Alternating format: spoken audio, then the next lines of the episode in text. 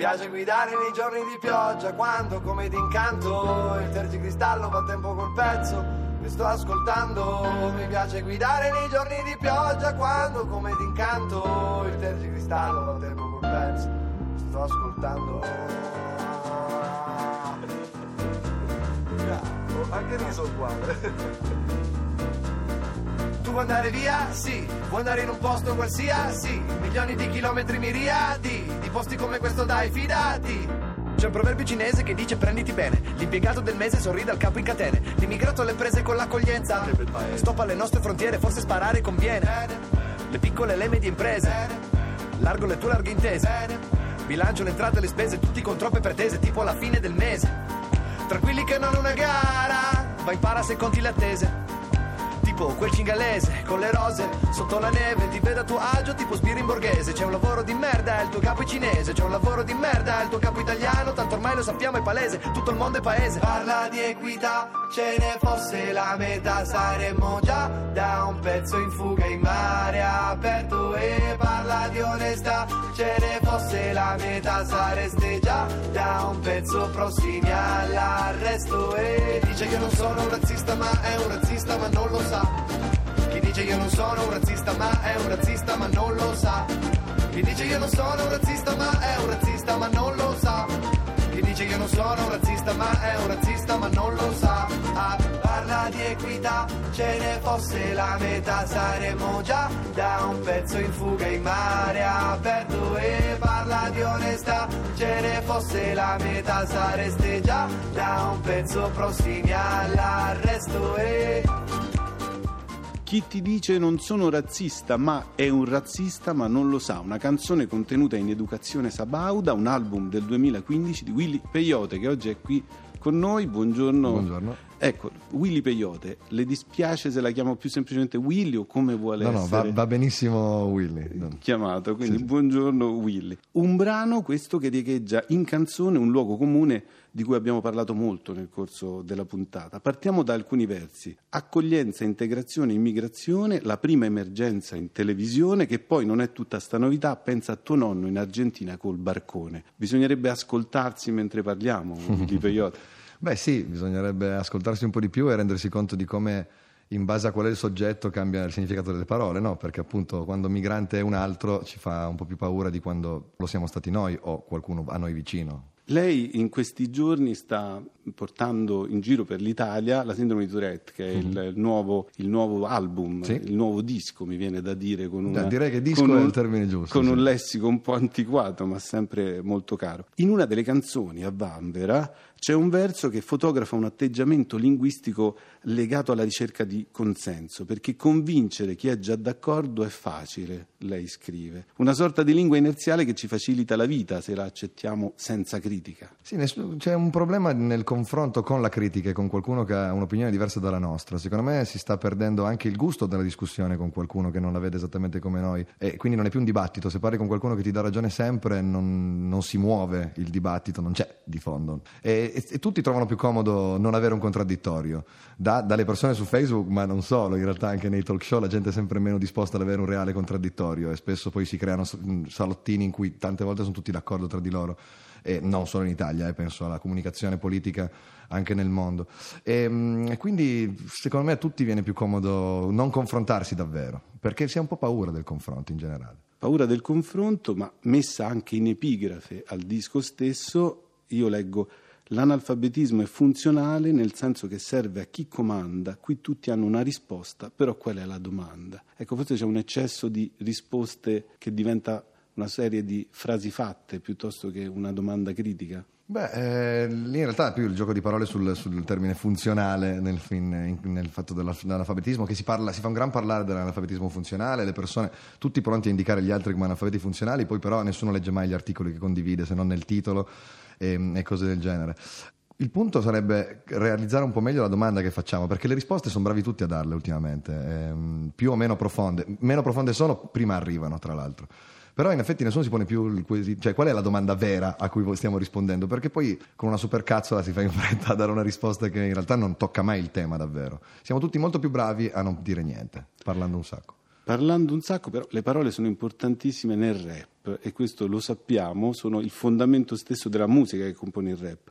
Parliamo delle fonti popolari del rap. Le faccio una domanda linguistica in senso stretto. A pochi passi da qui, non lontano dal Lungotevere, c'è una scritta murale firmata da Air Foresta Nera. Gliela leggo. Per sentirmi sicuro mi bastano 20 euro nel portafoglio, la tessera della Metrebus e un foglio, una matita e una canna, un mondo chiuso da chi mal ci guarda e un letto con te che dormi. Poterti svegliare e poter sentire il rumore del tuo sorridere e del nostro vivere. Ecco, qual è la soglia di consapevolezza tra la pancia, diciamo, dei materiali che vengono trovati dai rapper nel rap e poi la voce di chi poi li canta? Come filtrate mm. questi materiali? Io cerco di prendere molto spunto dalla, dalla realtà anche dal, da un linguaggio più informale e più... prendo spesso spunto dal dialetto, non solo il mio ma anche quello del, dei posti in cui che conosco meglio e che cerco di, sempre di, eh, come dire, di, di mischiare tanto anche con, prendendo spunto dal linguaggio più mh, come dire, eh, comune proprio alle persone, perché io cerco di scrivere come fosse un discorso ogni volta, ogni, ogni testo che scrivo cerco di, di farlo come se fosse parlato ognuno può interpretarlo come se fosse un discorso che si fa, parte da un, da un concetto e lo sviluppa. Quindi io cerco di prendere spunto dal, da, da, da, un linguaggio molto più informale rispetto a quello che può sembrare, cercando però magari di non, di non, svilire del tutto il linguaggio come spesso accade nel rap. Va bene lo slang, però comunque parliamo una lingua che ha un sacco di sfaccettature, le sfumature sono importanti, perché perdercele proprio tutte tutte? Non è che ciò che vivi assume un'importanza proporzionale al numero di foto che condividi o alla spocchia con cui ti esprimi, non è che se continui a dire una balla alla lunga diventa vera, io non vi sopporto più. Ma se accendo la tv scopro che c'hai ragione tu. Vedo segnali di ripresa, la crisi è finita, il cielo è blu, c'hai ragione tu. Perché non li aiutiamo a casa loro, ogni giorno sono sempre di più, c'hai ragione tu. No, non parlarmi dei politici, mi fido solo del buon Gesù, c'hai ragione tu. Pistoli Q, c'hai ragione tu. Secondo il più, c'hai ragione tu. Ragione, dico c'hai ragione, perché ho tipo tipo l'impressione che le tue parole siano un flusso, teso solo a farti dire giusto, teso solo a farti dire bravo, tipo il bello è bello, il brutto è brutto, tanto è inutile che discutiamo, tanto ormai è già stato detto tutto, tipo che ad esempio se lo cerchi nei libri di filosofia c'è un passo in cui Platone dice i giovani d'oggi sono pigri, quindi pensa quanto cazzo c'hai ragione, per dire la tua, per fortuna non servono documenti, ma almeno è il caso che ti documenti perché dire la tua non è un dovere, è un diritto e alle volte dovrebbe essere un dovere. Star zitto. Tutto ciò è bellissimo, anche se in realtà sopporto più. Tutto ciò è bellissimo, anche se in realtà a ripensarci su, già ragione era un brano della Sindrome di Tourette, l'ultimo disco di Willy Peyote, C'hai ragione tu, scritto con Dutch Nazari, che tra l'altro ci porta anche a certa complicità rap nella scrittura mm-hmm. e nell'esecuzione, in cui si sente perché dire la tua non è un dovere, è un diritto e alle volte dovrebbe essere un dovere star zitto. Questo è un verso di Dutch, quindi in realtà è lui più quello che potrebbe spiegarlo, però riassume bene il tema del, del, del pezzo e in qualche modo anche dell'album intero e il fatto che ehm, insomma, nessuno si pone il problema che ogni tanto il silenzio potrebbe essere d'aiuto, è una risposta o comunque aiuta a capire la domanda. Quantomeno una pausa di silenzio.